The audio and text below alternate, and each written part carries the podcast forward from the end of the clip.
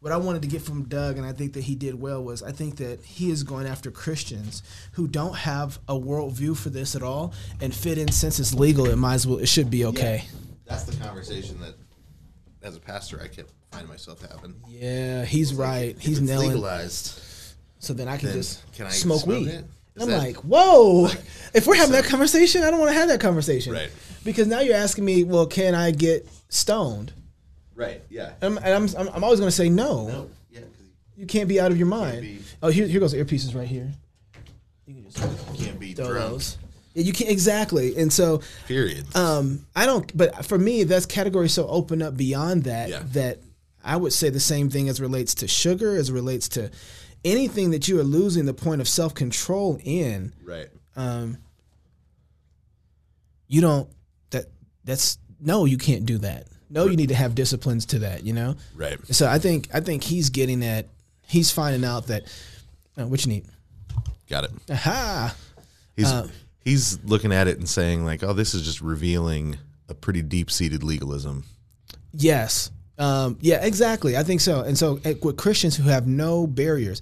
So I was concerned that he was going to be more of the fact that, you know, um, if we legalize it, uh, if, if it becomes legal, we got a problem. So we need to keep it illegal. Yeah. And he's, he's also, he, he's, he's pulling, um, what's his name that said, you don't tear down a fence without knowing why you should put it Right. up. Chesterton. Chesterton. He, I Yeah. think he's uh, actually holding to his Chesterton, Chestertonian worldview, and and saying, okay, so it's illegal.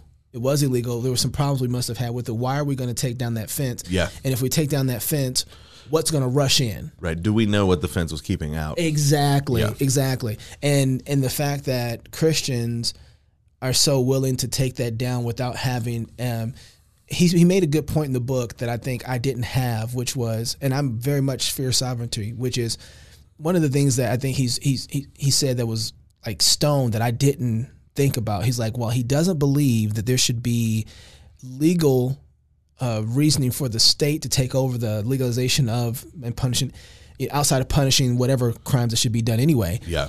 the family and the and the church should have penalties against this, right?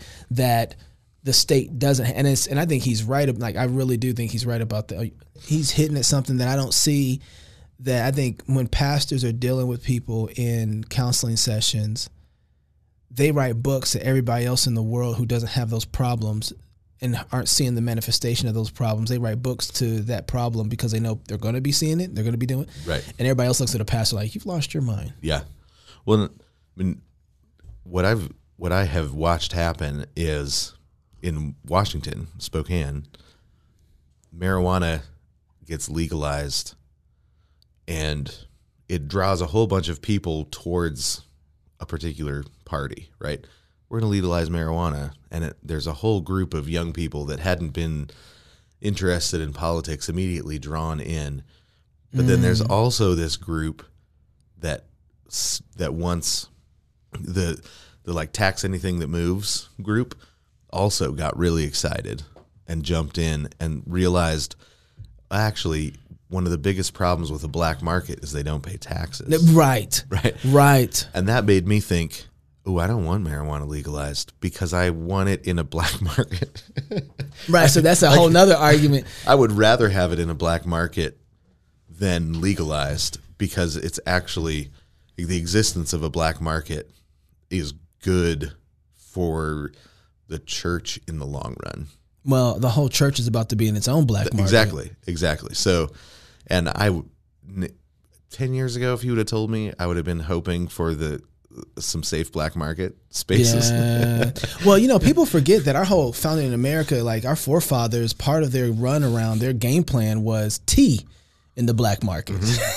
like it wasn't even the black, yeah, yeah, Mm-hmm. whiskey, whiskey, yeah, yeah, yeah. It wasn't Yeah. even about. It wasn't even about um, the thing itself. right. It Yeah. was about freedom. it, it was about the fact that they didn't want what they were doing to suddenly be called a black market.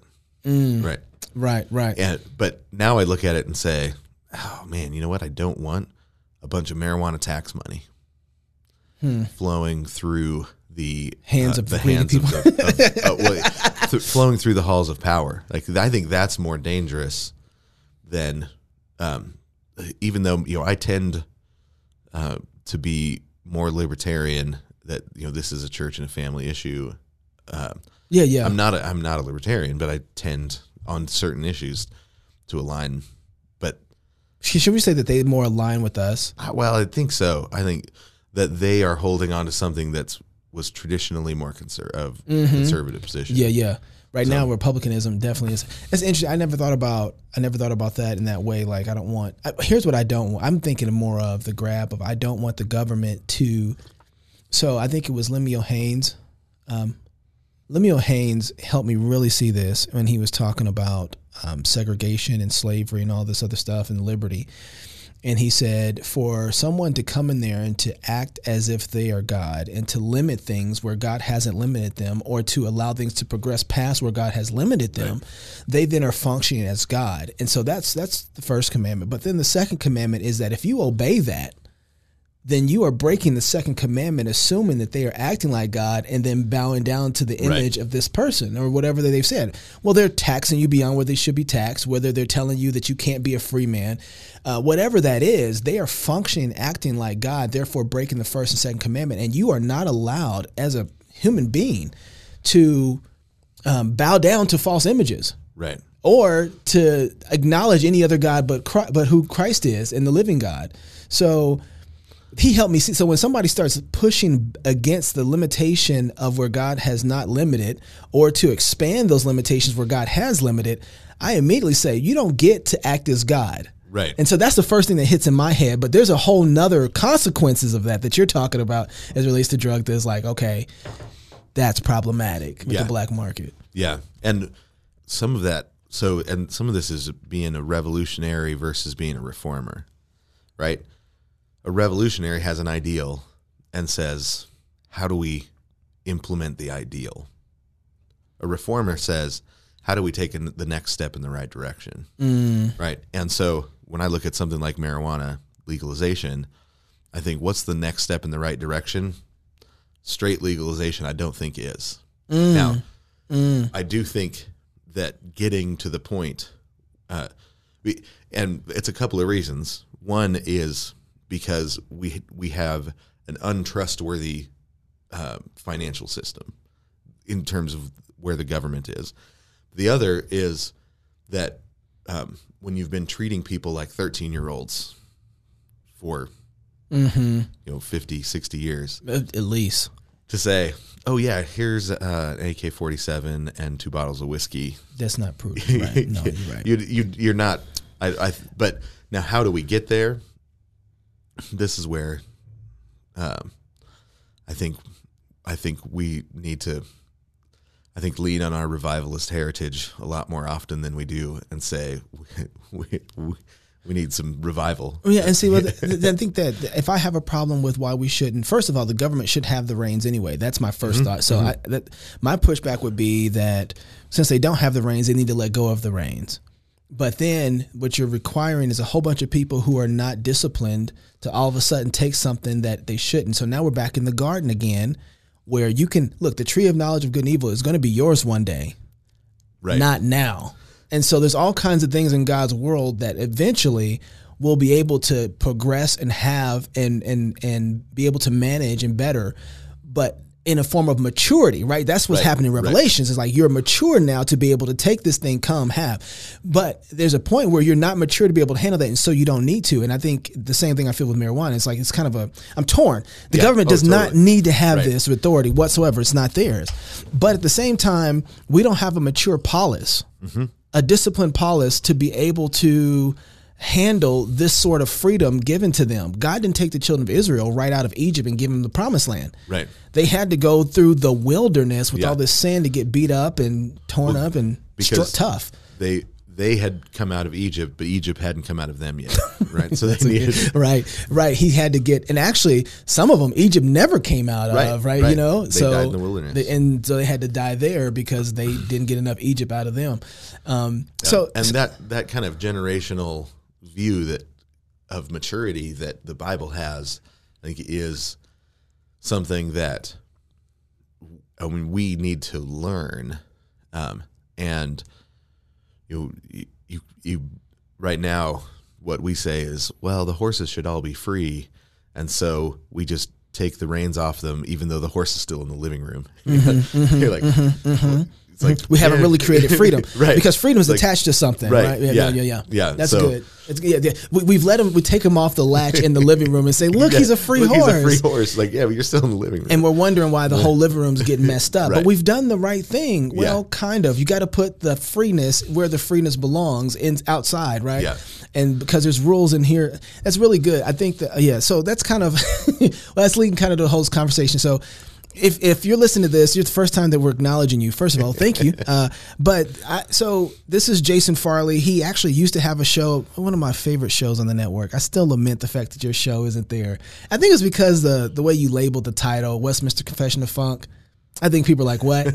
None of those go right. together. Right. Funk, Westminster, all that stuff. it was a bad, uh, well, I think it was a good title with a bad marketer behind it.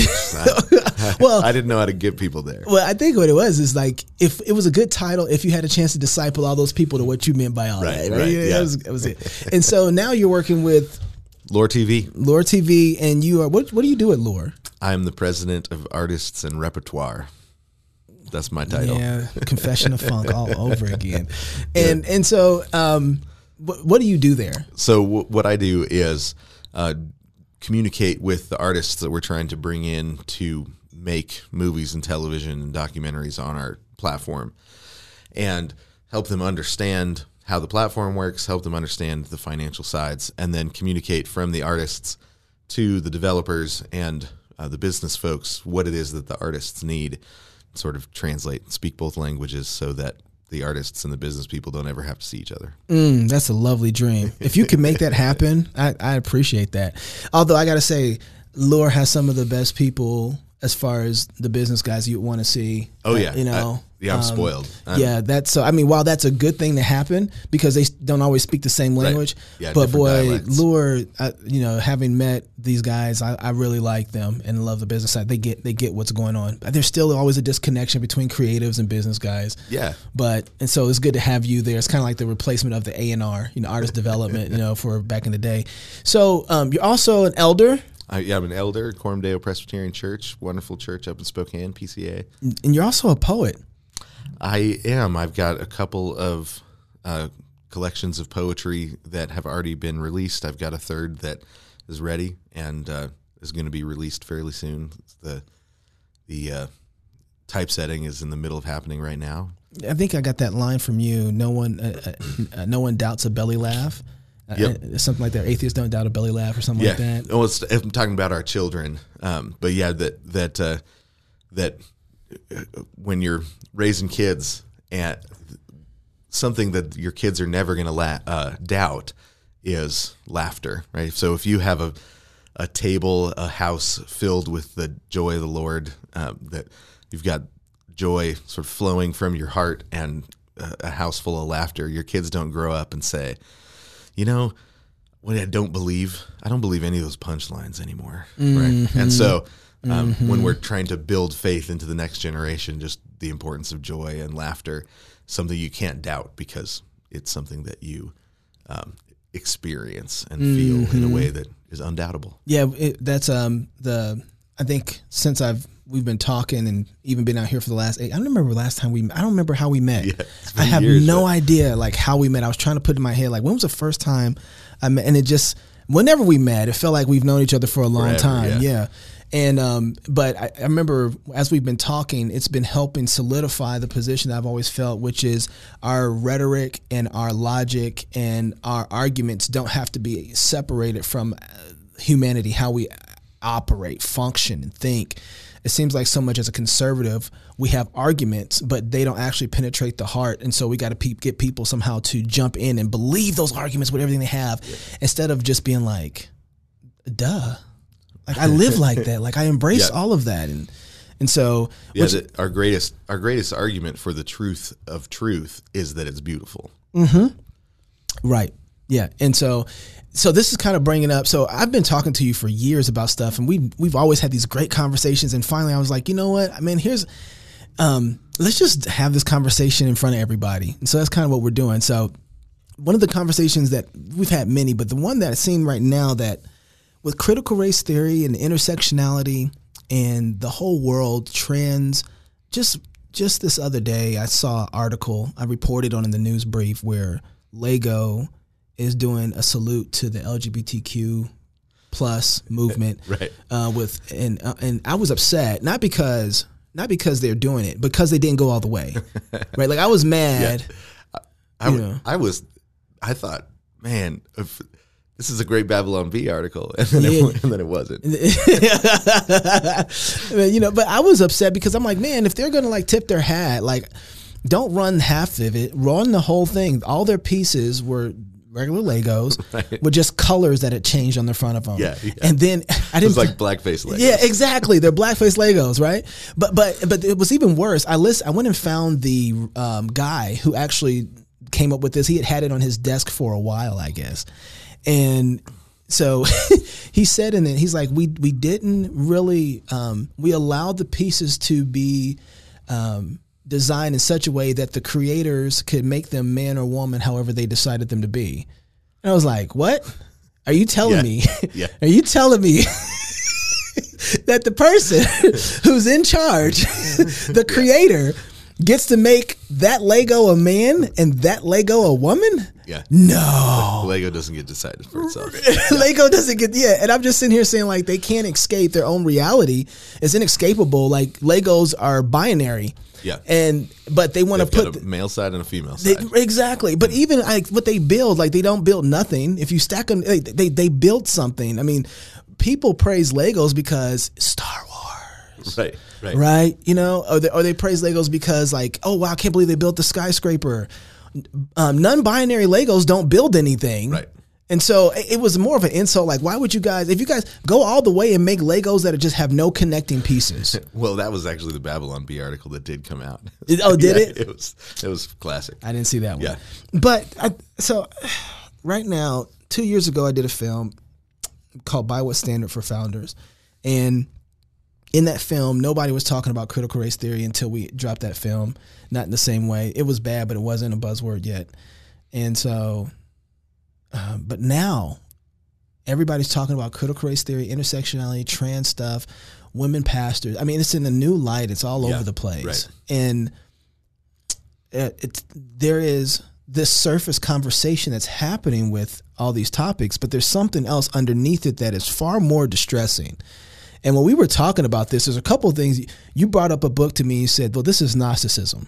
Right. I can't remember the name of the book right now, though. Um, oh, what's the Uh, book? Science, Politics, and Gnosticism by Eric Voegelin. Yes. Yeah.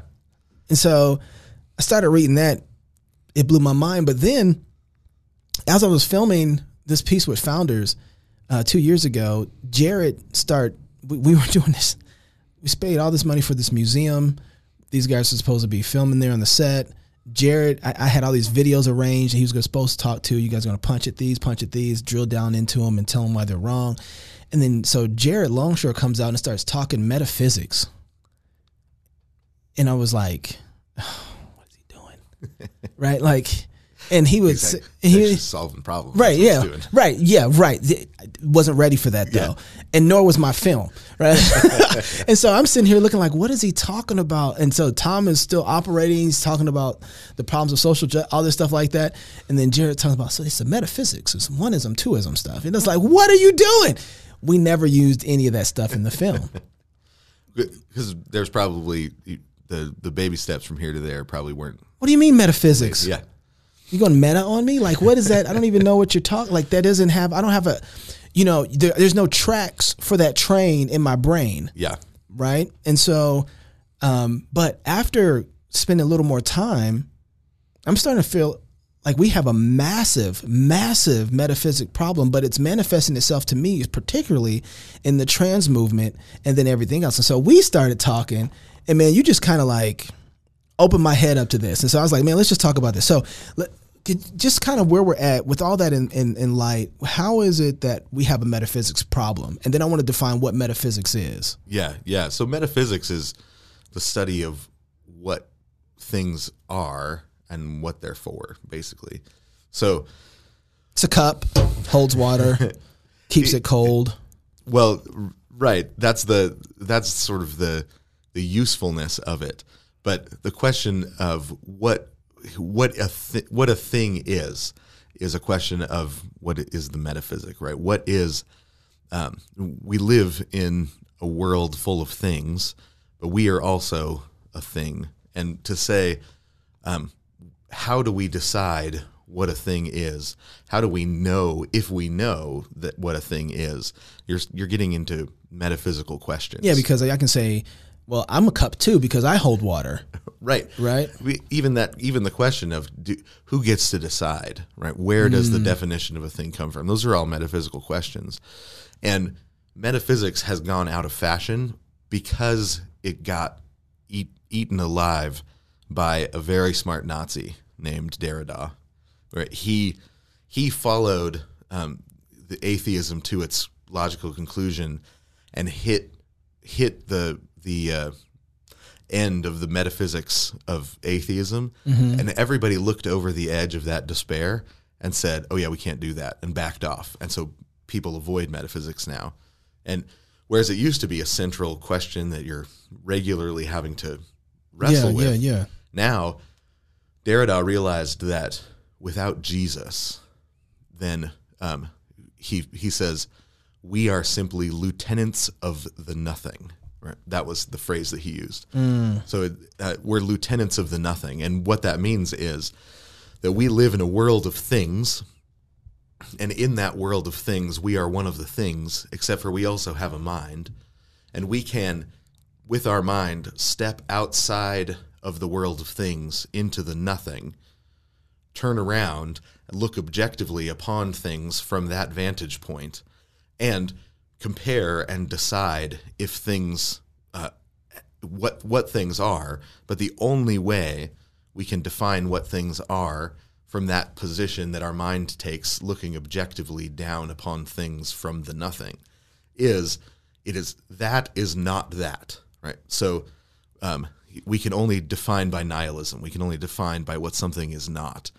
So we can't actually discover if something has an essence, if it has if it has its own identity and existence and has a purpose and a usefulness. Mm-hmm. All we can do is say, well, this cup is not that cup, that cup is not that table, right? And so that cup is not any of these other things, therefore that's how we know that this cup is this cup because of what it's not. Can't tell you what it is. Can't tell you what it is. And he said, therefore, the human condition is anxiety. Mm-hmm. right. Mm-hmm. Good. All that being the case, the human the human condition is anxiety. That's all we've got left. And so Because we don't know what anything is. we don't know what anything is, and we can't discover what we are, what we're for. that how would drive me nuts. Right. And so everybody looked at it and, and said, Derrida's right. Nobody talk metaphysics anymore. that's not gonna that's not gonna work. Right. And so everybody moved away from metaphysics as something you study to talk about So he took so as an atheist, I just want to understand how he took metaphysics and ran it that far out as an atheist, right? as an atheist, right? but that's not is he defining metaphysics right? Is he running metaphysics properly? So what he's so what happened is in the ancient world you had Plato, Aristotle, uh, Lucretius. You know, you had guys doing metaphysics, and they were saying, "Okay, things have a nature. We know that. How do we discover it?" Right. That's the that's the question that they're asking. How do we discover the nature of things? You get to um, you know, we- when the Christians come along, what you know, when the the world starts getting converted, when the gospel gets poured into the wine, uh, to to the uh, um, oh, the the uh, into the question, right? When Jesus gets poured into the question, the Bible answers pretty clearly. Um, you know, Colossians one that uh, that Jesus is the integration point of all things, right? All things get their relationship from or get their uh, definition, what they are, in relation to Jesus. What is this in relation to Jesus? That's how we know what a thing is, right? So it has, so um, that blows up. It, it comes to touch everything. That understanding that what a thing is is defined by what it is in relation to Jesus. Right? So Because in the beginning was the Word, the Word was with God, the Word was God. All things were made by Him. Without there was anything made that was made. So Christ ultimately gets to define what is it. Right. And so then what they, they argued about the essence of things, how do we know how something relates to Jesus? How do we how do we how can we become confident that we've discovered the essence of a thing in relation to Jesus? But everybody agreed uh, throughout the Middle Ages that that's how things are defined their relationship to Jesus, their relationship to God revealed in Christ, right? Mm-hmm, so mm-hmm. you have, um, you know, you have guys like Maximus the Confessor saying uh, the the the history of the universe is the the all created things enacting the liturgy of the praise of the Lord because of their joy and love for God. Right. Mm. So why do the stars move? Mm-hmm. They love God so much they can't help but dance through the sky mm-hmm. in the mm-hmm. course that God set up for them. That's the liturgy of their praise. Right? The heavens declare the glory. Heavens declare the glory of God. Right. So you you get to um, you you have this this becomes the central definition and everything then has its integrating point um, and everything has a fitting place in terms of its relation to God, and you uh-huh. get a universe that fits together. Everything has its place, and then I know where my place is, or I can discover where my place is. Yeah, so you got a galaxy. It has a flow and a function and a form that it goes through, right? You have the, you know, the planets, they're on a system right. Their flow and function. You have the sun that sits in the it's amazing that the sun is at the center of the universe. I mean come on now. Right you know but and so and then you have earth is so you have all these these things right. that are doing what they're supposed to be doing. Right. They're all doing what they're supposed to be doing. And we um, discover the nature of a thing in terms of its relation to christ. And we uh, then take that thing and we know we're using it properly um, when we're using it the way God designed it to be used. Mm-hmm, right. So, mm-hmm. and then, and but that goes for our neighbor, right? I know, uh, I know what I'm supposed to do with my neighbor because, in relation to Christ, I know who He is, right? right. I, I can, um, mm. you know, uh, He is made in the image of God, mm-hmm, and I can mm-hmm. return. I can. Re- God has loved me, and then we want to return love to Him, and He says, "Well, return love to me by loving my image, which is walking mm, around beside mm, you, right? So yeah, yeah, yeah. My service. I'm just gonna fix that for you. Good, you good. I see you. You getting yeah, all into it. Go for I, it. I don't want to interrupt you. My service to God is serve. I can serve my neighbor because he's made in the image of God, and so I'm returning service to God by serving my neighbor, by loving my neighbor. As and, you've done to the least of these, right, right, right? Okay, exactly. So we discover what our neighbor is for by knowing what kind of creature he is and how he relates to Jesus. Right? Mm. Um, John Calvin calls the the created order the theater of God's glory. Right. Mm-hmm. So, what kind of place is, is this? Well, this is the kind of place where we can act in such a way that God is glorified. Right? That's mm-hmm. the kind of place this is. It's a mm-hmm. stage for the glorification of, of God. And it's also a stage where God the Father glorifies his Son where the Son glorifies the Spirit and the Father, right? That's the kind of place we live. Those are these things are props in that kind of play, right? Mm-hmm, so, mm-hmm.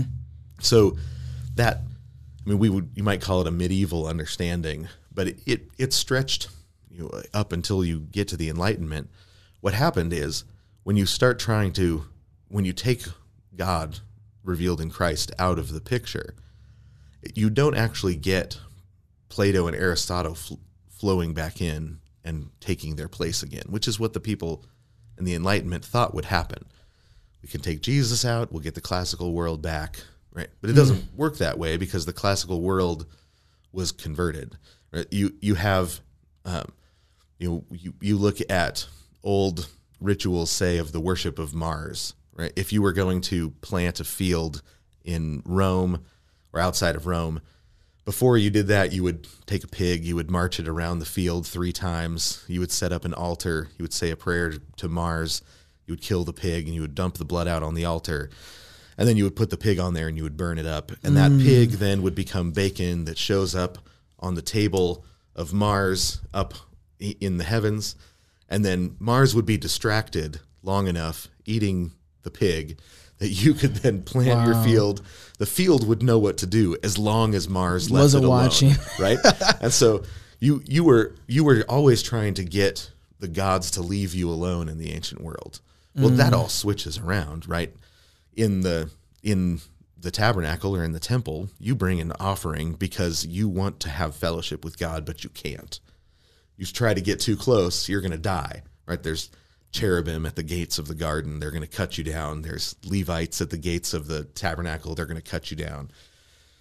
Nadab and Abihu try to go in, they get cut down, right? right? You're you, but you you love God, you want to be close to Him, and so you bring an offering, and that offering becomes a point, point of fellowship between you.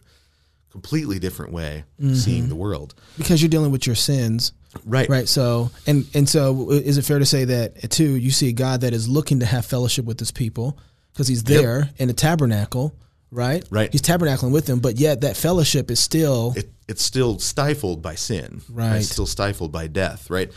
So you've got pagans trying to get their God to leave them alone, and you've got the the uh, God's people wanting so badly to be with God that they're making sacrifices.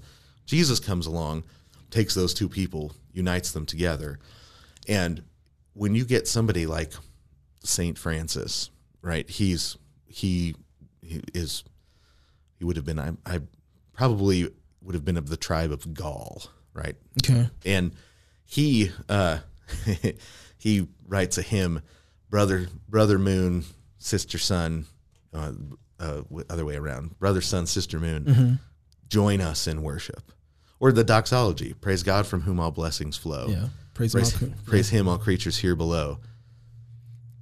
Praise him above, ye heavenly host. Mm-hmm. Right? We're we're in church on Sunday and we're saying to Mars, Yeah. Hey, come on, we're going to church. Yeah. Come join us for praises, right? We're asking all of the universe to praise God. To praise God with us. You think of the relationship that has changed between Mars and us as heathens from the that ancient world to now when we're saying, Hey, hey, brother, come on, we're going to church, Mars. We're going to you know, we're to the to the Jupiter, to the heavenly host, right? We have the the whole world. We were afraid of it because it was a it was a threat to us. Jesus, um, because we uh, our we didn't understand it in or it was it, to be uh, to understand it in relationship to Christ was to be afraid of it because we should have been afraid of Christ, mm-hmm. right? We were not in fellowship with God; the world was, and so we were at odds with the world. When we are reconciled to God, we're reconciled to all things in Christ. Even the world itself is even the world itself is reconciled, right? So we come now. Our relationship to the world has so completely shifted um, in the Middle Ages that when the Enlightenment, they thought, well, we'll just we'll get to keep that relationship to the world, but we'll shuttle God and Christ out, right? Mm. You end up with Derrida. You end up you either have Jesus and you get the whole world, or you lose Jesus and you get nothing. Right. Mm-hmm. In- I mean, what he says is what we get is the nothing, and we end up simply priests of the nothing. Right. Mm. And um, And that's how you get a mes- metaphysics all of a sudden that isn't connected to. that's you you get a you get a mes- metaphysic in which nothing has a nature, nothing has Is. is right. Nothing has a thing in and of itself.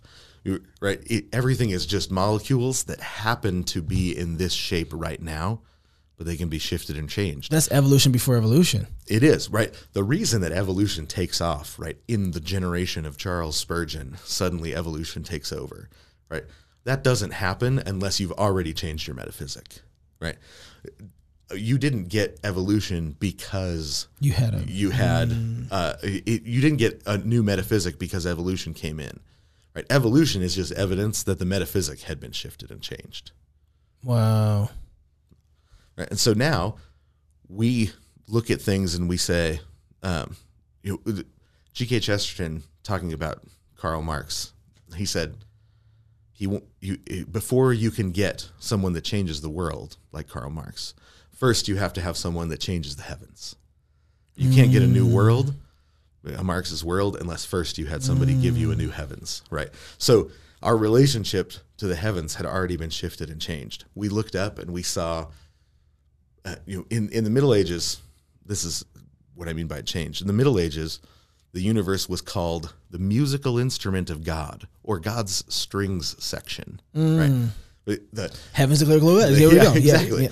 Right. That that you looked up there and and it didn't matter if you're talking, you know, Greece and Rome. They talked about the uh, the music of the spheres, right? And I mean, they meant like as they moved through the sky, they made noise, and it was all in harmony, and so you'd get like giant Enya piece of songs in the sky if Wow, you the- if you got up there beyond the moon, Right, right. um, or if you look at How how were they how were they able to know the harmonies that they were making? I mean, mathematics, right? They they can- they knew how long it would take and, um, for it to go around, and so they would calculate what tone would that make, and you know, the, um, they knew the Mm. yeah, we can figure that out Yeah. now. Yeah, Yeah, sonic wave is going to happen. It was going to go. Yeah, expect this to happen. Yeah, we can. Yeah. All right.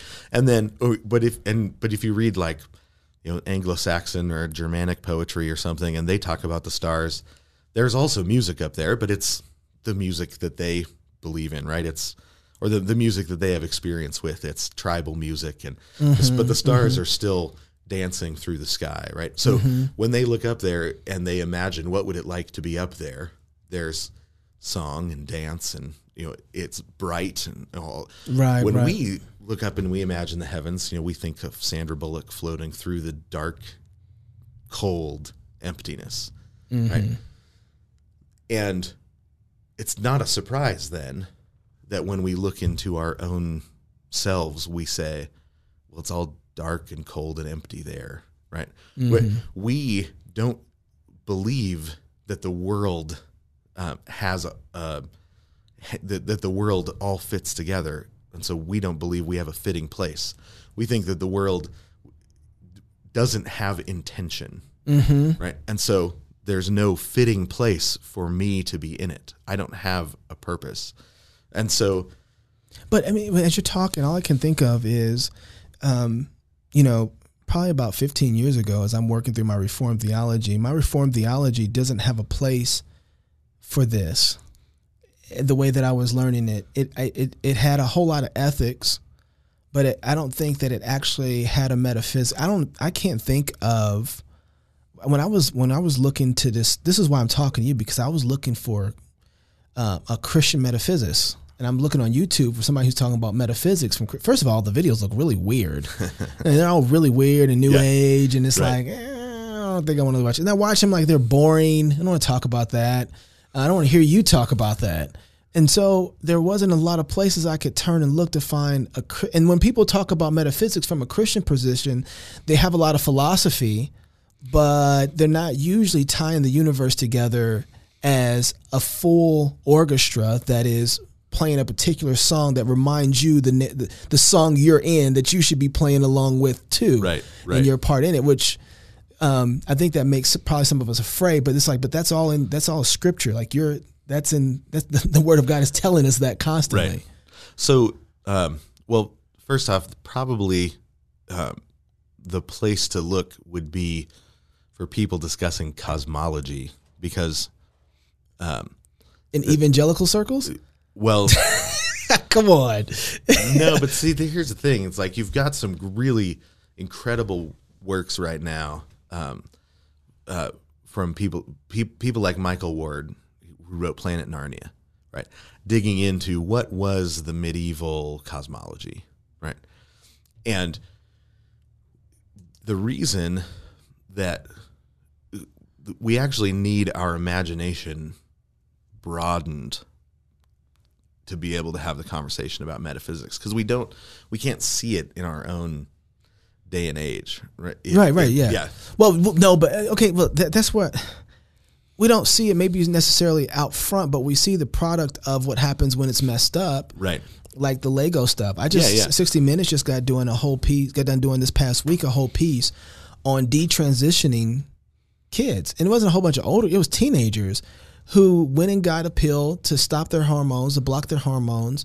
and then to go and get sex changes and then within a year change back because it didn't solve the problem of them Right, feeling right. horrible and now they even feel worse because they're wondering if they're going to be normal because I cut off my testicles. Yeah, So how am I going to be a normal boy? And I look at that, I'm like, that's a metaphysics problem. it is because the, we're not asking the question, "What am I for?" Right? What kind of creature am I, and what am I for? Right? We're asking the question. We we just assume, well, there isn't any ultimate overarching purpose. Therefore, um, you know, the the whatever pleasure I can or can't get out of this is what it is. Mm-hmm. That's and so Right, right. the parents look at their kids and they're like, "This is what I want." It's hedonism. Yeah, hedonism, right?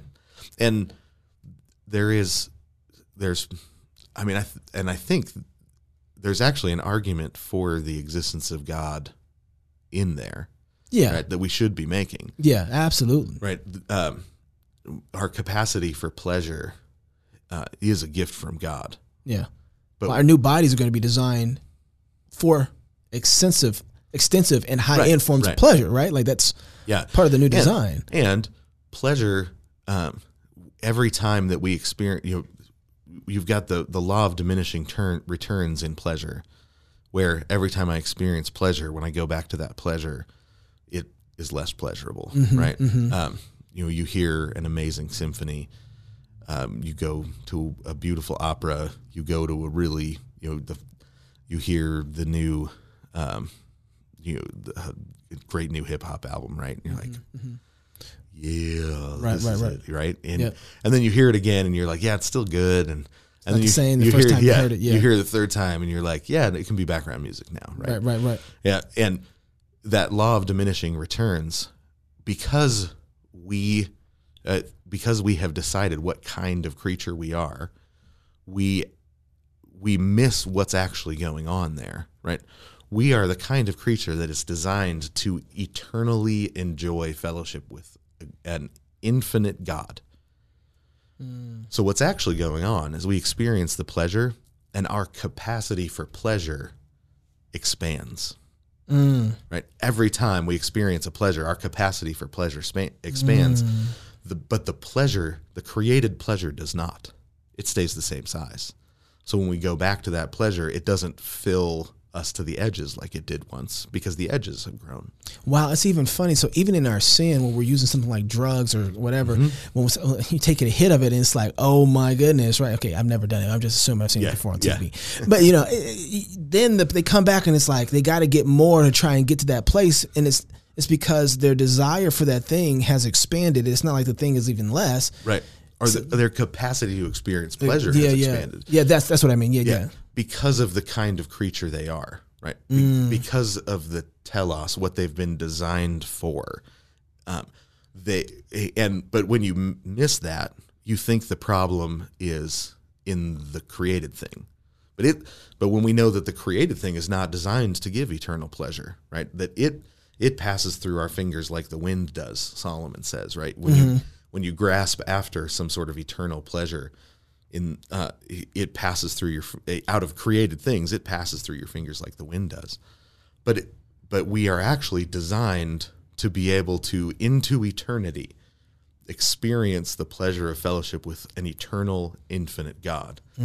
That can fill. That can fill that no matter how uh, how we expand in our ability to experience pleasure he can fill it right and so For eternity. for eternity, right? We continue to grow and expand in our capacity to experience pleasure, and, and as we mature, so that we can continue to grow in our relationship with God into eternity. That's the kind of creature we are.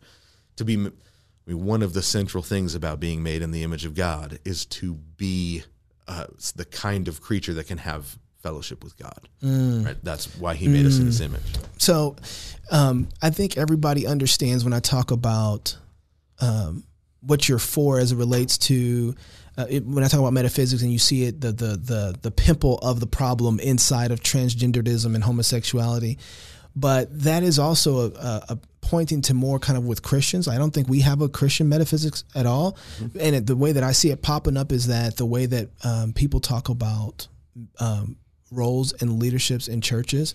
So you got the idea, even right now in the SBC, it's a big deal, and it's in, it's coming up inside of uh, Presbyterian churches as a uh, homosexual stuff um, with Revoice, um, with with with women in p- positions of pastors, like, but that's not what you're for, right? Like that's that's the, you know like so and so we're arguing. It's like, but I feel called to this. I heard the Lord call me to this, and it's like, but you're not for that, Yeah. you know. And so Well, and I think that I think it there's it, and but this is why it's a question of metaphysics because it's even deeper than that's not what um, you're for because it's it's like saying um, you know the role of pastor um, it's not a matter of of genitalia right, right but pastor is a particular type- masculine yeah, role like husband yeah, you, Yeah. you can't say, "Well, I'm called to be husband," and, and uh, even though you're a woman, right, right. because the Well, give it a second. well, no, right, but that's- I, but it, and that that's what I'm saying though is that our metaphysic as Christians says, well, no, husband by definition is a male Mm-hmm. role, right? Husband means the male uh, in the in the marriage relationship. Mm-hmm. Right? That's what it is by definition. So, and pastor is a male role in that sort of way because the, uh, Paul argues from creation order, right? Mm-hmm. That that Paul Paul says Adam was created first. So do- he's Right. going metaphysics on us right He- now. he's talking metaphysics. He's saying what kind of creature is Adam, right? And what kind of creature is Eve? What what kind of being are they? And that tells us what they're for, um, and and how how we should treat them and what they're for. Uh, where metaphysics precedes ethics. What do you mean by that? You, you can't know how you should um, use or treat a thing um, until you know what it is and what it's for. Right. So if I Yeah, I've heard you say that you, we've talked about this, and I've been waiting to ask you the question. So, so like you say that we have our conversation about ethics when we really need to be having conversation about metaphysics. Right, But- exactly. So, right now, give me an example of where you see we're arguing ethics over metaphysics. Um, well, you know, I think a, a good example is when you start talking gay marriage, and uh, Christians start saying, you know, you, you you make the argument. Well, you know, you hear somebody say, "Well, it's kind of gross," right? That's true. Yeah, it's like okay, but it, and maybe maybe um, you know, it's, I look at it and think I probably ought to feel that way, but I was raised. I went to public schools. I oh, I, I was The gross factor has been yeah, eroded. it's not there. Right, It doesn't it doesn't gross me out. Yeah, I'm seeing a lot of that now. Where actually in the black community, it used to be something like you lost your whole mind. Now, this whole new wave of black folks, I don't know them. Right. The erosion of that, the yuck factor is absolutely gone from them, and it's just like that's just what he wants to do. That's him. He's letting him be him. Did I, ever tell you the story about the day after Obama was elected, living in California? Uh uh Oh man, sitting in Starbucks, and I heard what was going on, and I had uh, uh, the sitting there, and I was like, okay, well, Prop Eight didn't pass, right? Or uh, Prop Eight, Obama was elected, but Prop Eight also passed, which was Opposing game- yeah. uh, marriages between a man and a woman. Now, that's a metaphysical problem too. That the that the government's laying down definitions. Yeah, because they're not are- for that, are- right? Well, they're at- yeah, gov the you they're trying to lay down a definition on what is actually a metaphysical truth. But that's that's, That's a whole nother that's a whole thing. other thing. But they, these three um, middle aged white women were like, "I'm so excited that Obama was elected, but I I forgot that black people haven't really been educated enough to know about gay marriage yet. So Mm-hmm. it's great that Obama brought all these black people to the polls, but Yeah. we've got to really because they not educate, that. Yeah, educate, man. we've got to educate them about Yeah. homosexuality because they can sometimes be bigots. yeah. And I was like, this is the most racist conversation I've ever heard.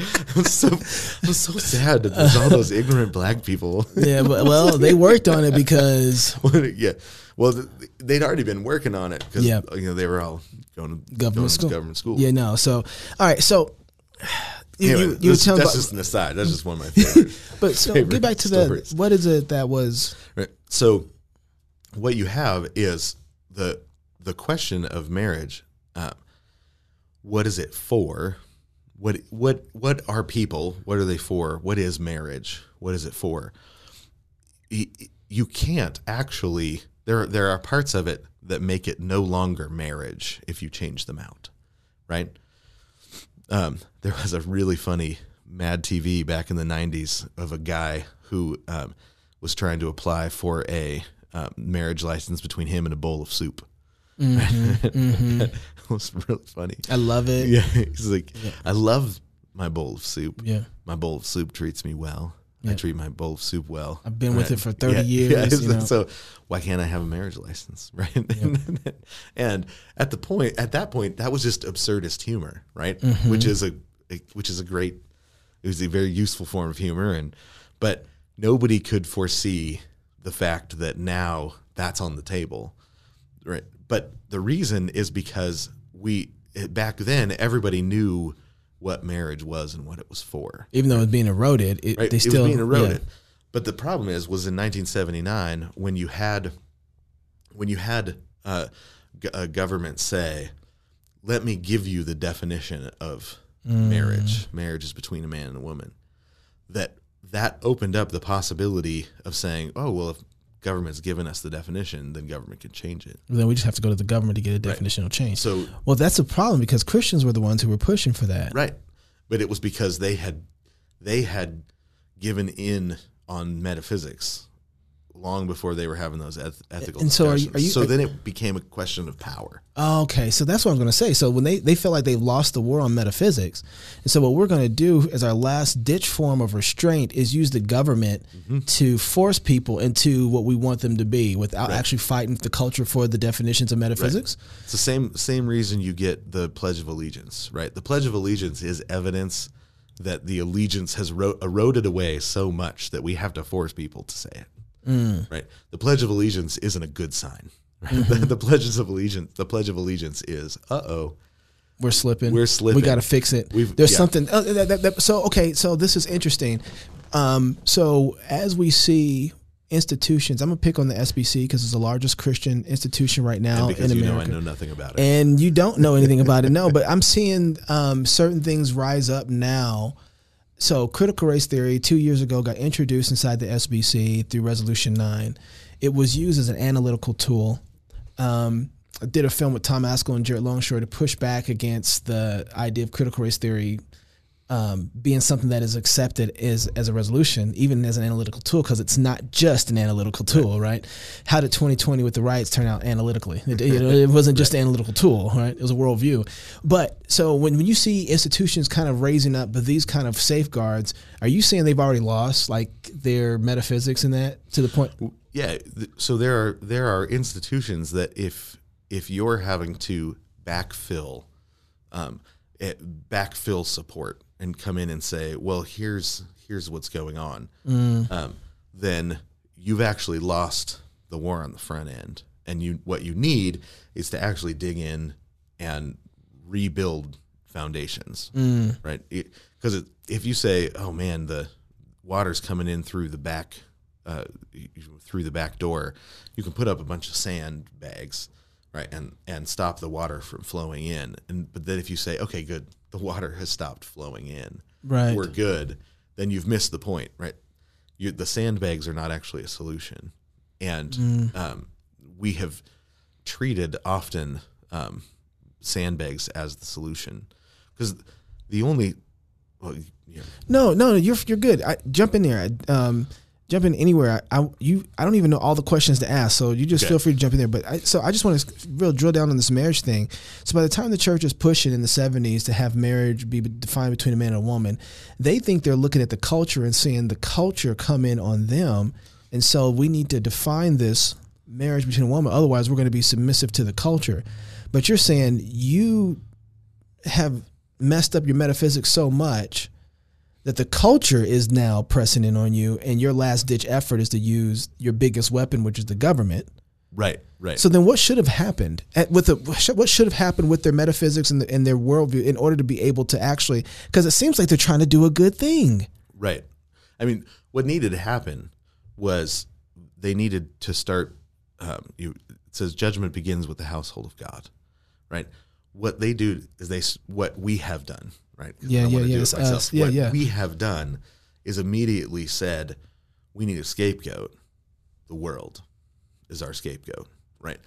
Um, wonderful uh, French literary theory, Rene Girard, who shows um, that throughout literature and then also scripturally that that um, the easiest way to hold a society together is to get them all angry at the same thing, mm. all angry at the same person.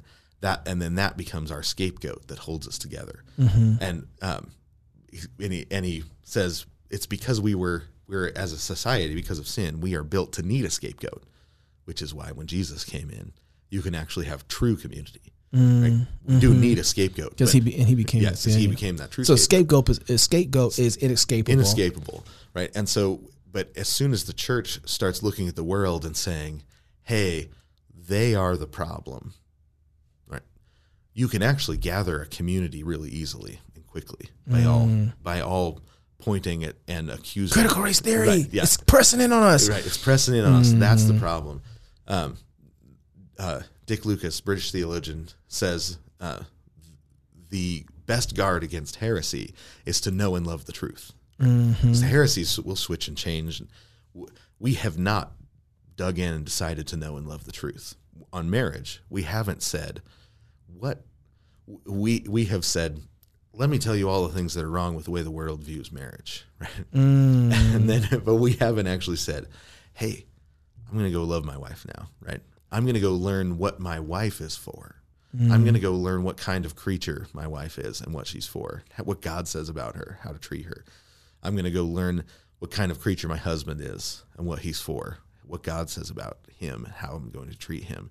I'm going to live in front of my children with uh, integrity in my marriage, right? Because that in, instead what we've done is we've said we've got to keep the world out instead of say man their marriages are terrible we have an opportunity to live the gospel right out loud in front of them right but that requires repentance that requires confession of sin agreeing with god that how we're living is bad And faith too.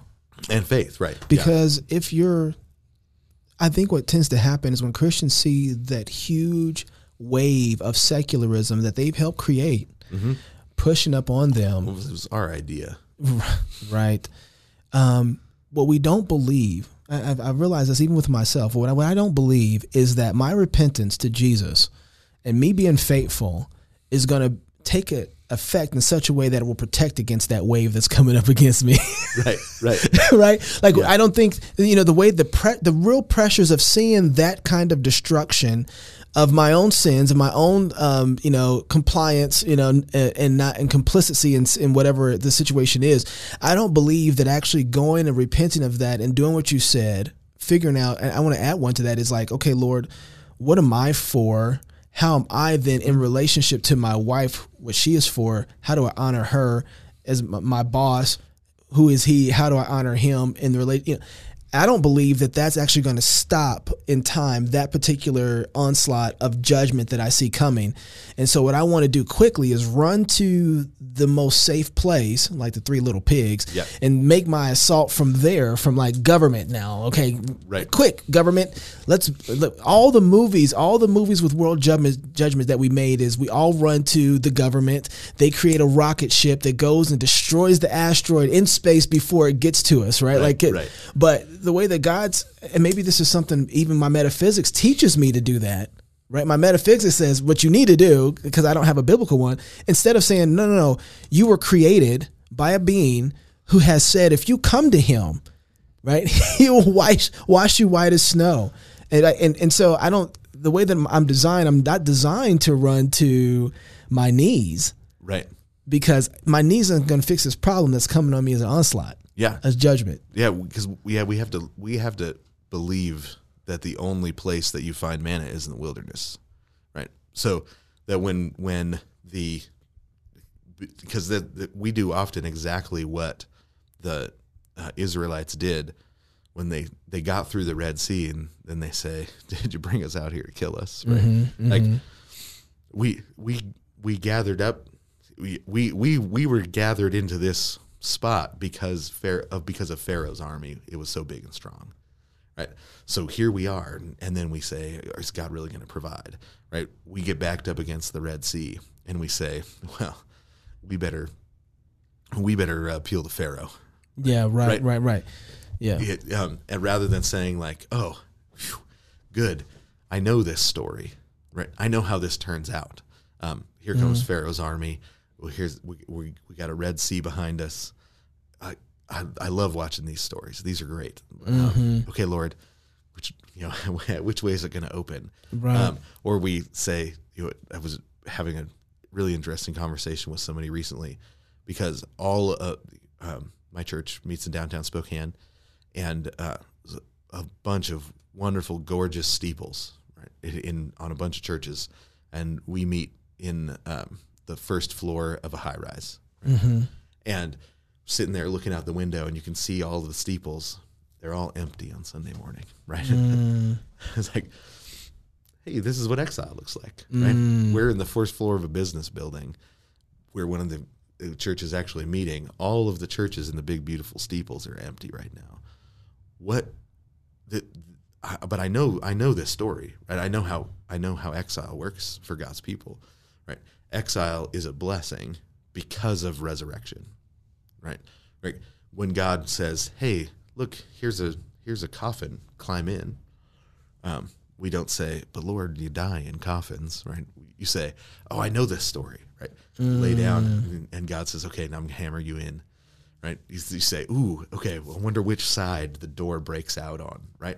I know how this story works. Right? um, but, and that, that's that's Where's the sacrifice, Daddy? yeah, exactly.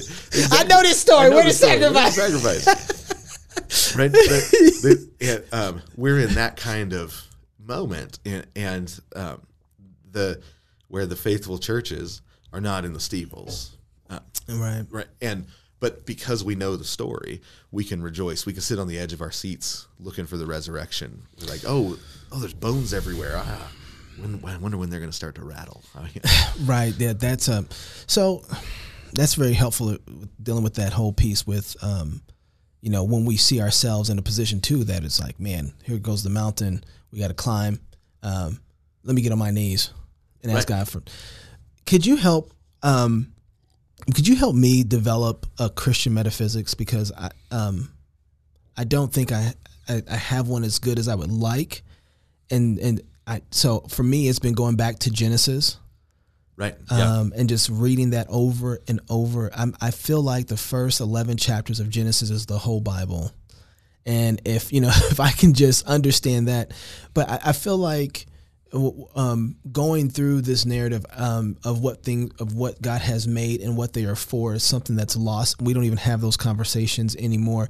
I'm talking to my friends on the issues of race and racism and real problems and real issues, but I even feel like I'm talking past them sometimes in the conversation, you know. And so I feel the more that I'm centering um, the metaphysics of the universe, if more it feels like that I'm creating a more robust anthropology, you know, um, Cosmology. cosmology, yeah, yeah, all those things connected. Um, things that I usually let the world have. I usually let them have all those things, but God made all of it right. you know so how do we how do we start repositioning to a more biblical metaphysics metaphysics Yeah. Well, so and and because i don't think we even know what that looks like when i hear people talk about this right, and um, you know the the different times God's people have really dug in on metaphysics uh, a number of times. We've- had some brilliant, uh, you know, uh, brilliant thinkers that have dug in on metaphysics at different times, and what they always do is they start from where they are and work their way back. We're we're in we'll just pour the gospel into the wineskin they have and look and what and look for where it bursts right like augustine's a great example he was a um you, know he's living in a world of Platonists and Neoplatonists. And when he's young, he he looks around and he says, "Okay, using my Platonic categories, um, how do I describe things?" And then he'll say, "Wait, that one doesn't really work scripturally." And and then you get old Augustine, who who thinks differently still uses some of the same words, but you know he's writing retractions in, in his old age about things he wrote when he was younger.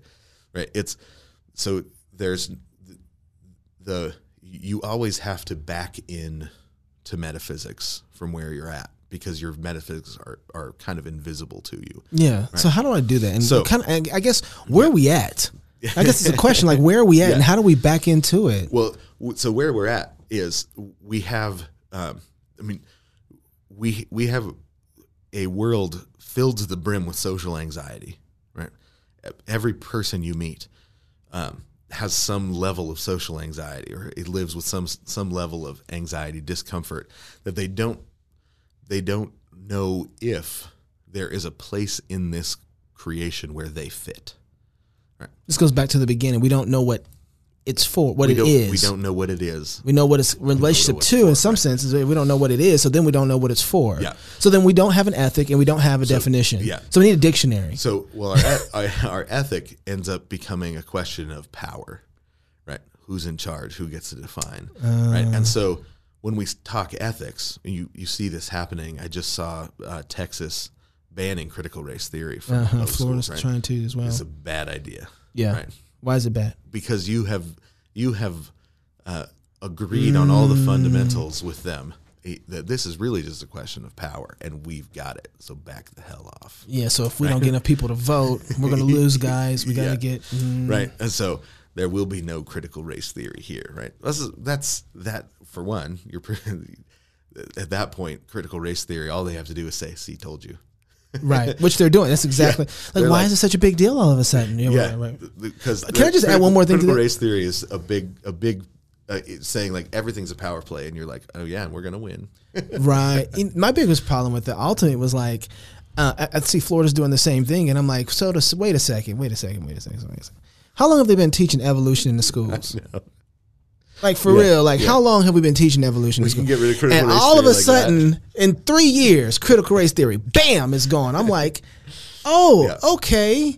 So, so first of all, we can do something about it. So I don't want to hear this BS no more. This pro life movement stuff. I've watched people move faster than lightning to start pushing against critical race theory, while they've been dragging their feet for 50 years in the pro life movement. Right. I just don't believe it anymore. Like, So for me, categories are being destroyed in a different way. yeah Yeah. So yeah, when the when Foucault, the philosopher Foucault, said all is power, right?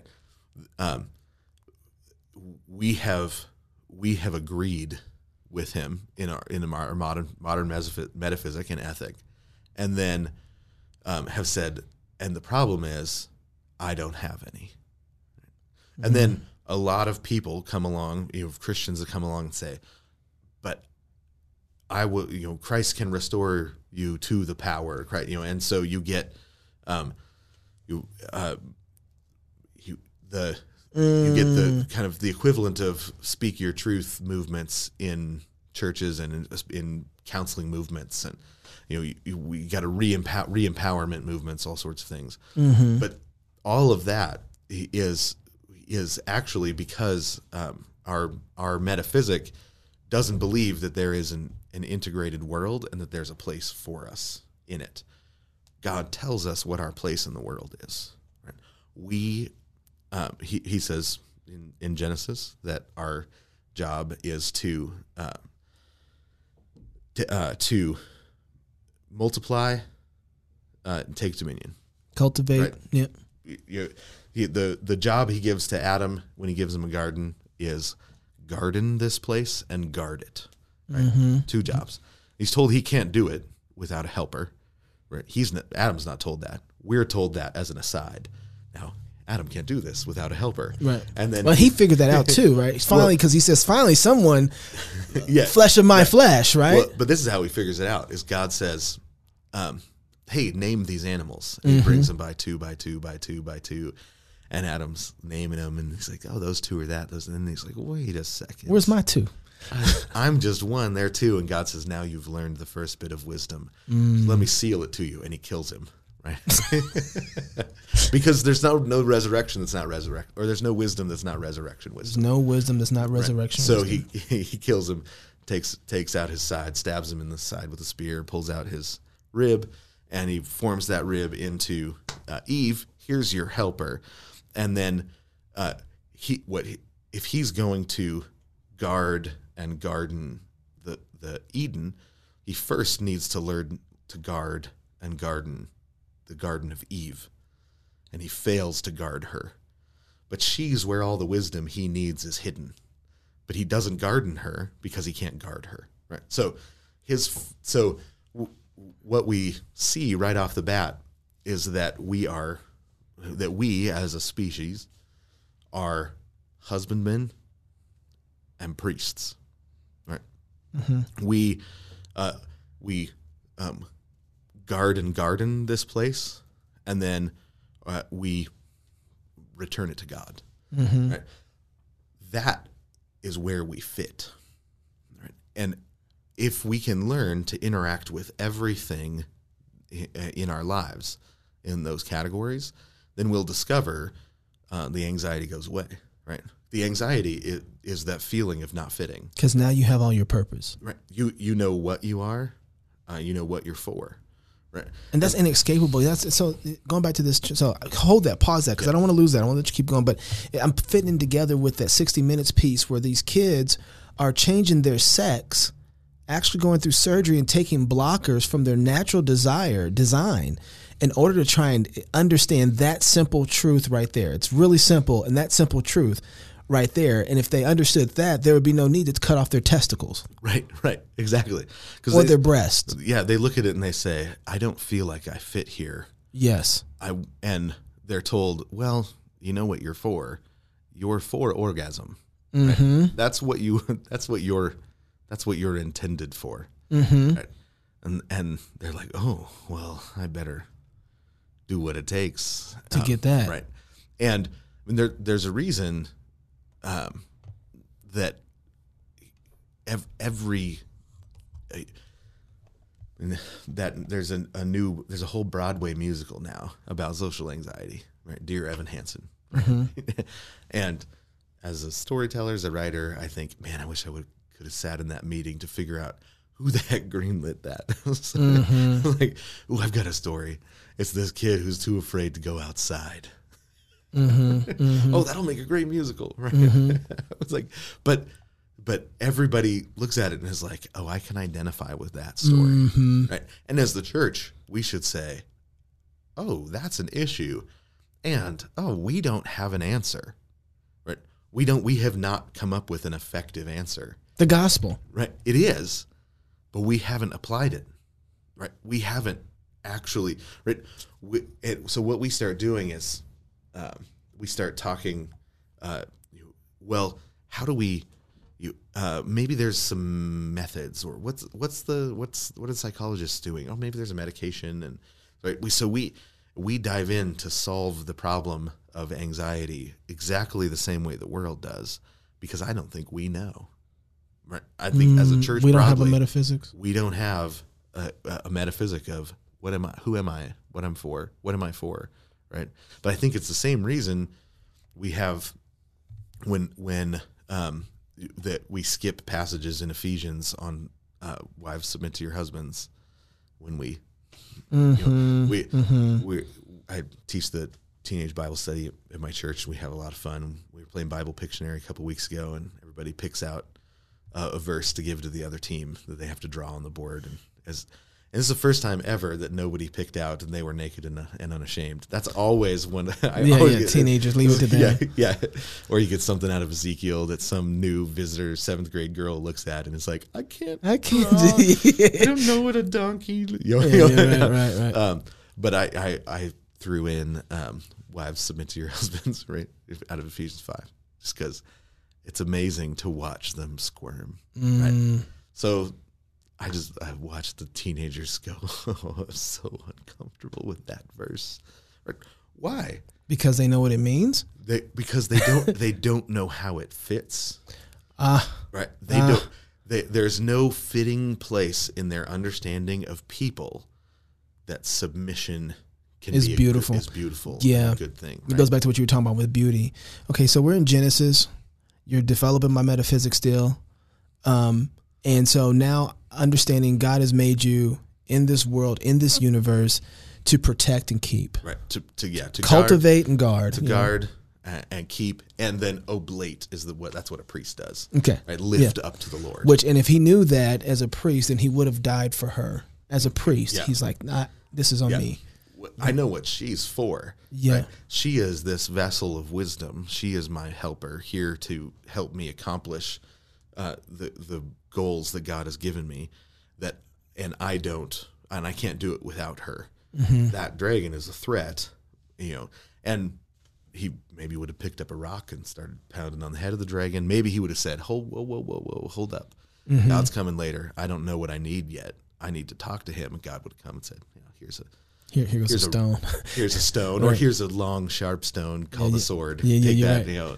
oh, so then, And so- so he made a he maybe still needed to go to God for more wisdom because he wouldn't know what to do because he didn't have experience with death, or he might have just jumped on the thing and held its throat until it. take it to the Lord. yeah, What- take- Lord, take this thing is Lord, yeah. lying about you. Right. Right, Or, I mean, I, I guess too. Even after taking of the fruit, But that's the that's the way you oblate a dragon, right? How do you lift a dragon up to the Lord, right? Well, one head at a time. That's right. It's- okay, so walk that out for me now in our current society. Let's call that repentance, and we come back to that. How do we walk that out in a way now with our current society where it starts affecting the rest of the world by having that simple understanding? Like, that's really simple. Like Yeah. it's like kind of like saying like you guys talk about metaphysics, but you said you just need to believe Genesis one, right? Like Yeah. you know, it we um but it ta- but it but um God gives us wisdom that we have to wrestle for so that we'll grow in strength, right? So what'd you say earlier about the death? There's no um, there's there's no resurrection. there's no wisdom that's not resurrection wisdom. right. Yeah. So you got to die in order to be able to get it. Yeah. So if we if we're uh, you know a priest and, and we we know that everything here is supposed to be lifted up to God, then we say, okay, how do I now I've got a particular thing in front of me. What will it look like for me to lift that up to God? Right. So my checkbook. What will it look like for me to lift that up to God? You know, my So now we get into ethics. Are now to- now we get to ethics because we hmm. know well what's what's the purpose of this thing? You know let's say coffee right? What's the purpose i've hmm. got i've got a, i've got coffee. Um, what's the purpose of it? Well it's an opportunity to honor god love mm-hmm. my neighbor. Brings you joy. right yeah it, it, it, it- helps you balance your checkbook, stay awake at light, night, Yeah, to longer right, work longer. right. Like it has purpose. Like you can start listing all the purposes for Yeah. it, and so you know to go to this thing because it brings these things into focus for you as far as purpose, right right? And then as soon as you start dealing with it in those terms, you discover that there are layers, right? Okay. That there's layers to the to the world that God made, right? Because a cup of coffee, um, he, when you know, well, this is something that God made, right? He gave to me as a gift, and I can use it to love others. I can, I can. You, there's a, so I, I could become um, hopelessly addicted to it, right? and that would be uh, using it for a selfish reason. And I'm it. I'm no. I'm, I'm no longer ob- oblating it. I'm no longer lifting it up to the Lord. At that point, now I'm serving myself with it. Um, but it, it also, uh, and and this is what you discover when you start digging into metaphysics. It also uh, turns the whole world into uh, one uh, one giant allegorical story that is teaching you about who God is, right? Because He's drawing you into this. He says, "Here's the here's the theater of my glory, right? Come in here, find your cup of coffee, figure out what to do with it in order to use it properly to love me and love others, mm. right? And then like, oh, and since God built all the props, there's also a poetic meaning behind all of it. Mm. Right. There's a, there's there's a whole you, it, it opens up the beauty of the world in a way that you lose when everything is about yourself right? So then a cup of coffee is you know it's something that you know helps me wake up in the morning as part of my morning liturgy but it also is a, a cup full of the good news about jesus christ right because Now you tripping? you, know, you got to take the bean right you got to take the bean Okay. It's got to die, Mm-hmm. right, and dry out, and then you got to roast it and grind it. It's got to die. Right. If you're gonna get wisdom, Yeah, the you're gonna get bean wisdom, has. has you got to roast it and grind it. You know, it's, it's not just any death; it's like a crucifixion death. Mm. Then you baptize it. Right? Then you add Leave milk, it to you, Presbyterians. then you add milk and honey like the promised land. Eh, okay, okay, okay, Then it raises the dead. okay. Right. So, but everything turns into that in one way or another. Everything, every, everything. Wine. Look at grapes, right? right. We get that with that, you know. Yeah. You know, all the charismatic people back in the day used to take that olive oil, the extra virgin olive oil. They used to Yeah. make that blessed oil from you, and they use it because you got to get crushed, Right, Get exactly. juice out of that, and Right. Put it on your glory, and you that's know? and and uh, it, it makes you shine, right? Right, right, right, right. Like, and but I and that, but that's all that's all true. But we lose that we've lost all of that. Man, that's funny because I've always thought so. I've always thought with my Baptist brothers and sisters that um, I find the hardest time telling stories for them because there's no sacramental theology. But maybe it's not just them in one sense. It's that it's our metaphysics is so broken that we don't see the universe that all these things are connected to the sun. Right, Right, yeah, that are connected to the gospel, that are connected to God telling this huge, massive story all the way down to the ant. Right, right, yeah, all you know, all the way down to molecules that we don't even see. yeah, yeah. That the whole thing, right? So when Calvin talks about the the whole this, what is this universe? Well, it's the theater of God's glory, right? And we are actors, and on this is a stage, and this these are all props, and Yeah, yeah. that this is all intended by God to communicate Christ's glory, right? Yeah, that, yeah. that everything is you know and when you're a move maker you know that every decision that you make along the way Everyone. uh, every single decision has it, it either helps the story or you don't make it Yeah. right Yep. It's From the person walking in the back of the scene, you know, everything. I mean, the light that shines that you don't ever see, you know, the person. I'm, I'm even adding sounds to make you believe that the room that they're actually in, this is going on. You know, I- so yeah, there's there's all, every decision matters in that situation. So then you brought a ton of books. I was like, Jason, why don't you come? I just called you last night. I was like, dude, come up here, like, and you just brought a ton of books with you. And I'm there's no way that I'm gonna ever read all of these books, but why in the it's like oh this is gonna be a simple conversation. You got thousands of books and you got these you got these books with these naked people in them with triangles and circles and weird stuff around them. It's like dude we were just talking about metaphysics. I don't know Yeah. what you doing over here. Get this porn up out of here. Like what is good uh, what, do you- what do you have?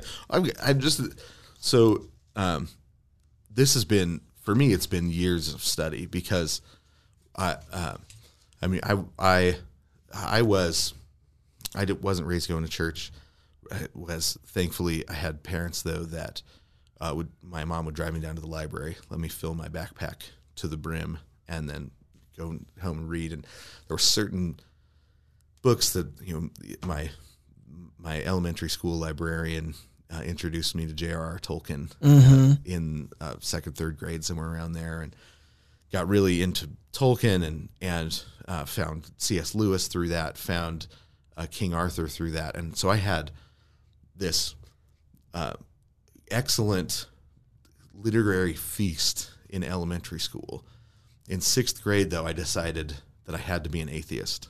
Right. That I that um, to be honest, I had to. I I didn't actually believe in God, and I was I was actually disappointed to become an atheist. It wasn't really what I wanted to do, but I believed that I didn't have any evidence for God, and so and I thought, but this means Reepicheep is no longer on my side.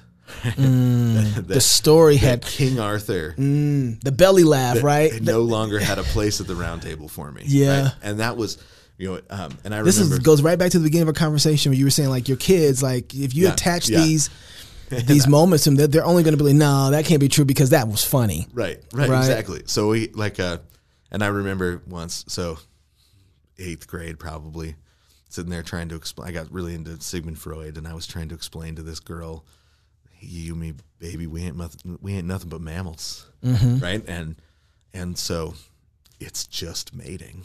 and then I'm like, and I'm Mm-hmm. Sitting there talking, and and really, you know, it comes from this. The, the, your your anxiety only it only comes from the fact that uh, you know the sexual desires that we have for our parents are suppressed by society. And I realized Reepicheep would run me through and he would throw me off the Dawn Treader and I'm done. Like I am so I am no longer there's no chance for me to become who I wanted to be. My heroes, right? Right. Yeah, yeah, My whole life, all I wanted was to lean off the front of the Dawn Treader with Reepicheep, point my nose towards the sunrise, and explore and go and you know, uh, and there wasn't that that wasn't a thing anymore, wasn't possible anymore, right? And I, so I I became very uh, anxious, you know, filled with uh, a lot of just kind of existential despair, uh, and i didn't have didn't didn't think there was really a way out. I was going to the library trying to find a way right. Somebody needs to save yeah, me. right. Um, and uh, and in the process, um, you know, there were a, a number of other books that had a really deep effect on me. To Kill a Mockingbird, and but uh, what ended up happening was a friend on my soccer team invited me to church, right? And I was like, you know, I'm an atheist, right? And he said, yeah, but we're going roller skating. I was like, well, I do like roller skating. Right? so I was like, okay, I'll go roller skating. But I said, but I'm not going to get converted. And he's like, this is right. We're just going roller skating, man. Yeah, yeah, yeah, yeah. So Kyle takes me roller skating with his church, and I won the roller skating dance contest, obviously. You that one white dude. Yeah, huh? okay, okay. so um, yeah, yeah, I was in a breakdancing crew. Oh wow. But, yeah, the, so we we uh, and and and these people are not don't have anxiety, right? Mm, These Christians don't, and so uh, I started asking questions, at digging in, um, met some you know a couple of older men in the church, and and started asking questions about atheism and discovered that they had read more on atheism than I had. They were less afraid of atheism than I was of the Bible, right? And so um, realized I gotta, I, I gotta do, I gotta, I gotta dig into this. And one of them gave me a Bible. Found out I didn't have a Bible. Gave me a Bible. You know, went home, began reading it, and discovered that uh, that it's a world that actually fits together, right? So all so you know all of the punk rock that I listened to, all of the Simon and Garfunkel was filled with "There's no place for me, I don't fit anywhere." Um, that that there was actually another way to imagine the world, imagine the kind of place this was. well, even they were lying because all of a sudden they're making millions of dollars fitting in somewhere, identifying with everybody. right, Right, so that's like Yeah. that doesn't it falls like the Legos. It Well, falls flat on his face. yeah, well, it's like it's like the blues. You know, you, you go you you sing the blues because you're sad, but then being sad together makes everyone happy. happy. Right. right, right, right, Right. right. So and so um, and there but there are just certain books that I have come across that describe exactly exactly the thing that I didn't understand that made it, atheism seem like it made sense. Right. And it's the kind of world that we lived in and our place in it. Right. If I am just a mammal, um, then then it doesn't make sense that I'm a gardener or, or not. None, none of that makes sense, right? Then then uh, if I'm if I'm if I am just one cog in this place, if I'm if there's no difference between me and um, you know, between me and a blue whale and a an um, you know a green onion, right? Yeah. I'm, I'm just like, I'm just a complicated germ right. then it doesn't make sense that I feel all this anxiety, right? But if I am a transcendent being, like um, like Derrida talks about, that I can actually s- step outside this world, transcend it, stand in my mind from the nothing, looking down upon this place objectively, then um, this world that used to be is is actually haunted by me right? I'm the ghost haunting the world right? That neither of those seem um, like options that give you any sort of experiential perch um, to be in the world right but along the way i discovered guys like maximus the confessor who so uh, maximus the confessor um, it, he's he is uh, he's talking about the kind of the kind of world that this place is, right? He says, "This is the power through which every being is brought to its indestructible, unconfused identity, both in activity and in being. No being can permanently isolate itself through its own particularity or through the drive of its nature towards some other end. Rather, everything remains in its very being, bound without confusion to everything else through the single, enduring relationship of all to their one and only source, Christ. Mm. Right? So, because Jesus created this place, we have an actual identity. And everything else has an actual identity. And I have a relationship to everything else um, because we all have a relationship to Jesus. Right? This is a world that actually fits together. Um, and I have a place in it. Right? I, I don't have to.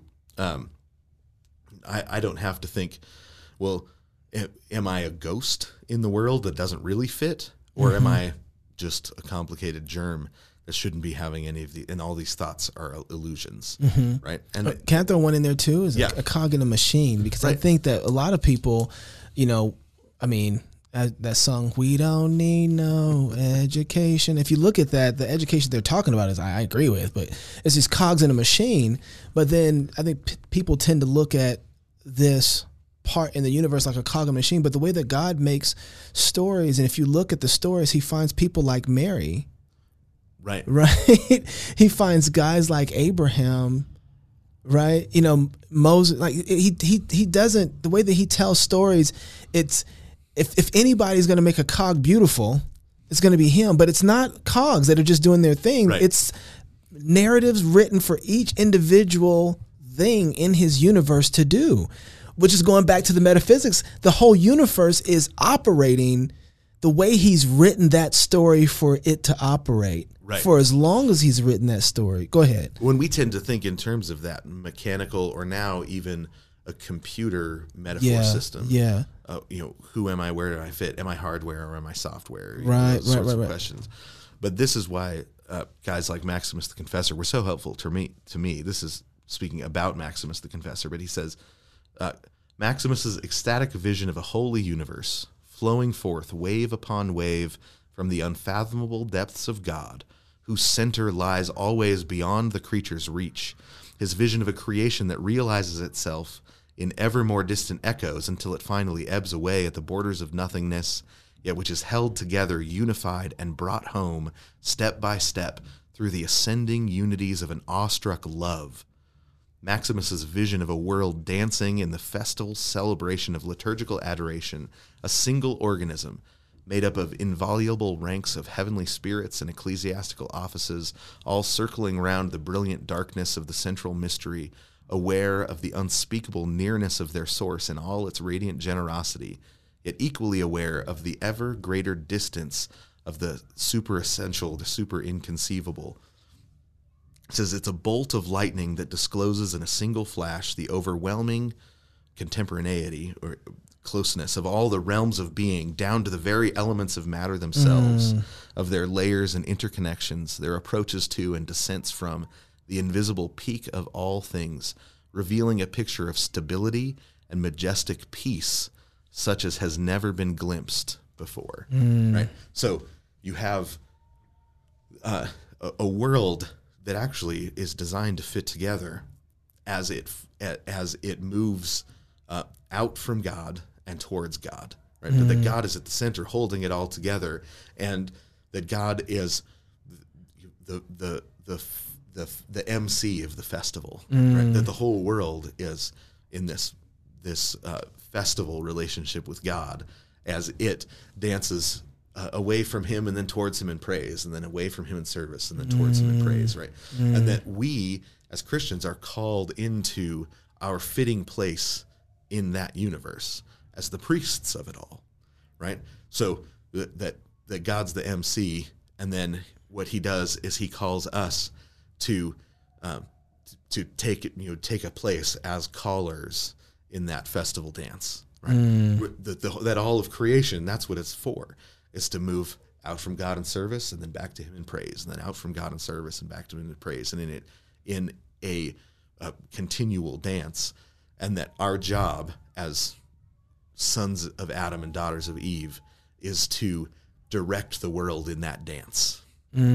So all of a sudden, you move from who am I? I'm a ghost that bounces uh, bounces around and has no place in this world. To well, I know exactly my place. Mm. Right? Whatever whatever thing God gives me, my job is to pick it up, use it in service of God to my neighbor, and then return to God in praise with it, and then use it in mm. service to God with my neighbor. Right. So everything has that purpose. So and and so you're defining those things. What are they, and how do I use them in this dance? Right, including my neighbor. right? Including my neighbor. Or How do I oblate, lift my neighbor up to God? Okay, so then, okay, man, we gotta go because, but we need to do this. Can we do this again? Yeah, Would absolutely. you? Would you? I love you because we got a book, a box of books we didn't even get to. We didn't get to a full orb understanding of uh the, you know, what did you call it? A total. Were you talking about man being? We don't have a full. Oh, you, uh, an integrated integrated universe, or Yeah, in a, yeah. You had this tortorum something on the table. I don't know what it was. I want to get to that. We didn't get a chance to it. So, real quickly, because we've talked about, and I, this is still in the back of my head, us trying to use legislation to push because we're in fear and we're operating in Right. anxiety, right? And so we want to use that law to push back against. How does this that you're talking about lead to laws then ref, that Yeah. reflect? Because you can't get away. The, I, I, doing the laws is inescapable, right? The laws are inescapable. Yeah, but there, but there's a way in to engage it, which you're doing it out of righteousness and and worship instead of a defense against Right. the thing that you fail to be, you know, discipling. yeah, because because um, you know we know that the law inflames sin, right? And so when you make a law in '79 um, about defining marriage, what Yeah, we got more What we're going to get is Yeah. more divorce. What we're going to get is a breakdown of marriage. What we're going to get is an attempt to redefine marriage, right? Mm-hmm. That we caused that by trying to solve the problem with law from the outside in. Uh, but we know that the law of God is going to fill the world the way the waters cover the sea. Right? Mm-hmm. But it tells us in Micah that it actually that the way that it goes out is by being written on hearts. Mm. Right. So the the law of God is written on hearts and then goes out from there. Right. The world, the law of God spreads, but the safe place for it is actually heart to heart to heart to heart. It's not. Um, it, it can't be legislation uh, legislation imposed. Now, what happens, you know, is you know, like for example, it says uh, in in uh, when David is anointed by uh, Samuel, it says the Spirit of God rushed upon him, right? And so he had the wisdom to lead God's people well, right? So he is, you know, even in Psalm 51, um, he's in the middle of repentance, but he's also reflecting upon the order of the the sacrifices of the law, right? He's reflecting upon the law. He's trying to figure out how to apply it well. Um, but so as uh, he's doing that because the Spirit of God rushed upon him, right? and what we need is for the Spirit of God to rush upon us as God's people, the Spirit of God to rush upon our legislators, right? That that so long as we are whitewashing tombs with laws, right, we're we're going to get uh, we're going to have laws that make We need revival, right? like you said, revivalist side. We need Yeah. come back to, yeah, a revivalist side that actually has a robust worldview, Right. and that's what I'm realizing. So a lot of times, uh, people in my camp tend to want to rush to applying laws to books without applying laws to heart. Right, exactly. And because it's easier to do one side and apply it to heart means that you're going to have to be a person with uh, pathos and ethos, so people can see that, and then the logos that follows behind it along with it, and versus just characters of their arguments. Yeah. Right. Yeah, exactly. exactly. Right. Straw men are easy to burn up. Yeah, that's right, and that's that's exactly what's been happening with our laws is that we've been making laws for straw man. One more thing, how do we reach people who, I mean, I get with the gospel, but sometimes when we talk with people, I realize that our rhetoric with the gospel is a little broken. So a person who actually has been in a trans situation or going through the process, I've learned that one of the best things I could ever say to them is, "Who hurt you?" Right. Right. versus you know, um, and there's nothing, um, but there, there's a way to administer the gospel directly to the problem. And sometimes a way to talk about the gospel where it doesn't even touch the problem, right? Um, and so, how do we take then with the metaphysics that's been bathed in Genesis and start talking to people who are in these situations where they don't know who they are and what they're for? Right. I mean, what it is, what we, if if our desire is to oh, uh, be the kingdom of priests, like we're called to be, right? Uh, um, then our desire has to be to reconcile people to God, right? And a lot of times we're trying to win people to our tribe, win people to our camp, Win an argument, right? win an argument. We're not trying to reconcile people to God, and um, you know the and so and we don't have we're not we don't have promises from God that we will get people into our tribe. We don't have promises from God that um, if we speak the truth, they will become Presby- people will become Presbyterians, right? Okay, pour- just keep pouring cold water on that for me. we have promises from God that um, that you know so this this is how I, I would put it. So Charles Spurgeon, he says that um, too often uh, uh, what we do as as preachers and people of God is we buy a lot of commentaries so that we can build nice cages to display the lion of God's words to his people. Right? He says, let, instead, instead, what we need to do is let the lion out, let it roar. But it is, it is dangerous. Right? Preaching the word of God is dangerous, partly because it's going to make people that get converted and they turn around and look at you and they say, Pastor, should you be doing that? should you be saying that? Right. So, Uh, but also, just we, uh, we when uh, we have we have uh, pews full of wineskins waiting to be burst by by Christ. The being Beauty of the gospel, right? yeah. And you, there, but if if we're not if we're not doing that, um, you know, we people need to be recreated. Mm-hmm. The Apostle Paul says, "I don't have a pen that writes on hearts. Right? I don't have that power. All I have is a promise from God that when I preach, people will get saved. People's hearts will be written upon right, mm-hmm. by the Spirit of God. I, I don't have a promise that I can turn people into good Republicans, or you know, I, I mm-hmm. have, but I have a promise that when the word goes out, that the same word that created them is being preached to recreate them. Mm-hmm. And I think that we don't believe people need recreation. We believe people need to have some of their ideas corrected, right? Because we're Gnostics and we think that salvation comes through getting them the right ideas, and then those ideas will have consequences. That's not what people need. People need to be recreated. And the word of God that created them, when it's preached, will recreate them.